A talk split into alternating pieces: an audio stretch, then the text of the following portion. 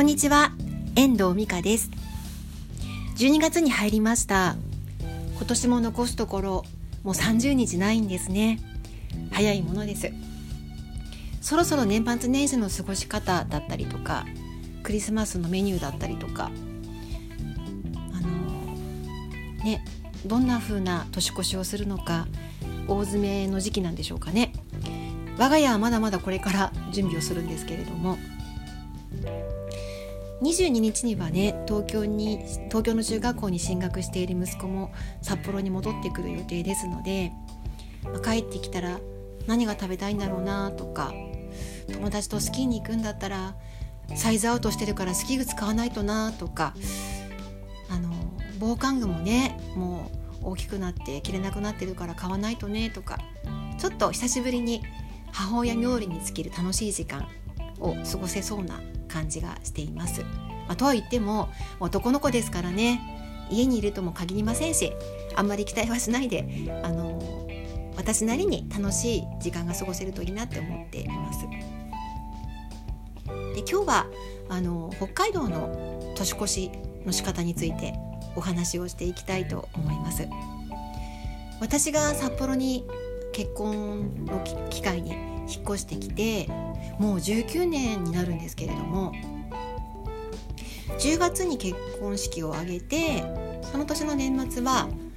札幌で年越しをしたんですよね。でなんか北海道の人たちってどうやら年末年始は家族で集まって、えー、豪華なおせちとかあのオードブルとかお寿司とかを並べてみんなであのカウントダウンをするみたいな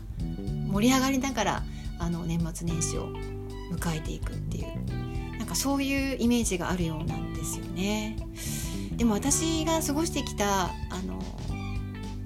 東京でのお正月というのは、まあ、父もギリギリまで仕事をしていましたし、まあ、その父の帰りを待ちながら家族で家の片付けをして、えー、テレビをつけて「紅白」をかけながら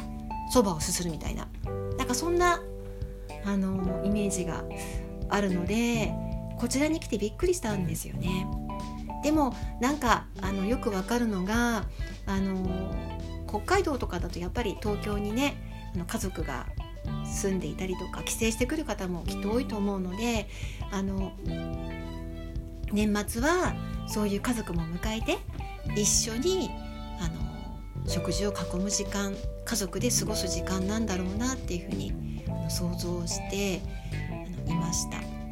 すごく楽しいなこういうのもいいなっていうふうにあの思いました。それからはあのまあ、北海道の生活にのっとりましてあの我が家も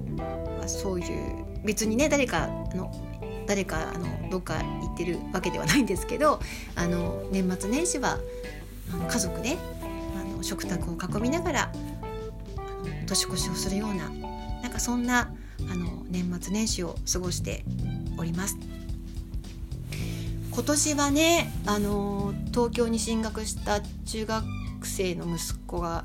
のが東京から戻ってくるという観点では初めての感覚のお正月ですので年末年始ですので、まあ、どんな風にね過ごせ過ごそうかなってちょっと悩ましいところなんですけれどもまあそれに向けてあの私自身もちょっと20日目指しながら仕事が佳境を迎えていまして今ね3本の原稿を抱えているのでちょっと全力を出してあの頑張って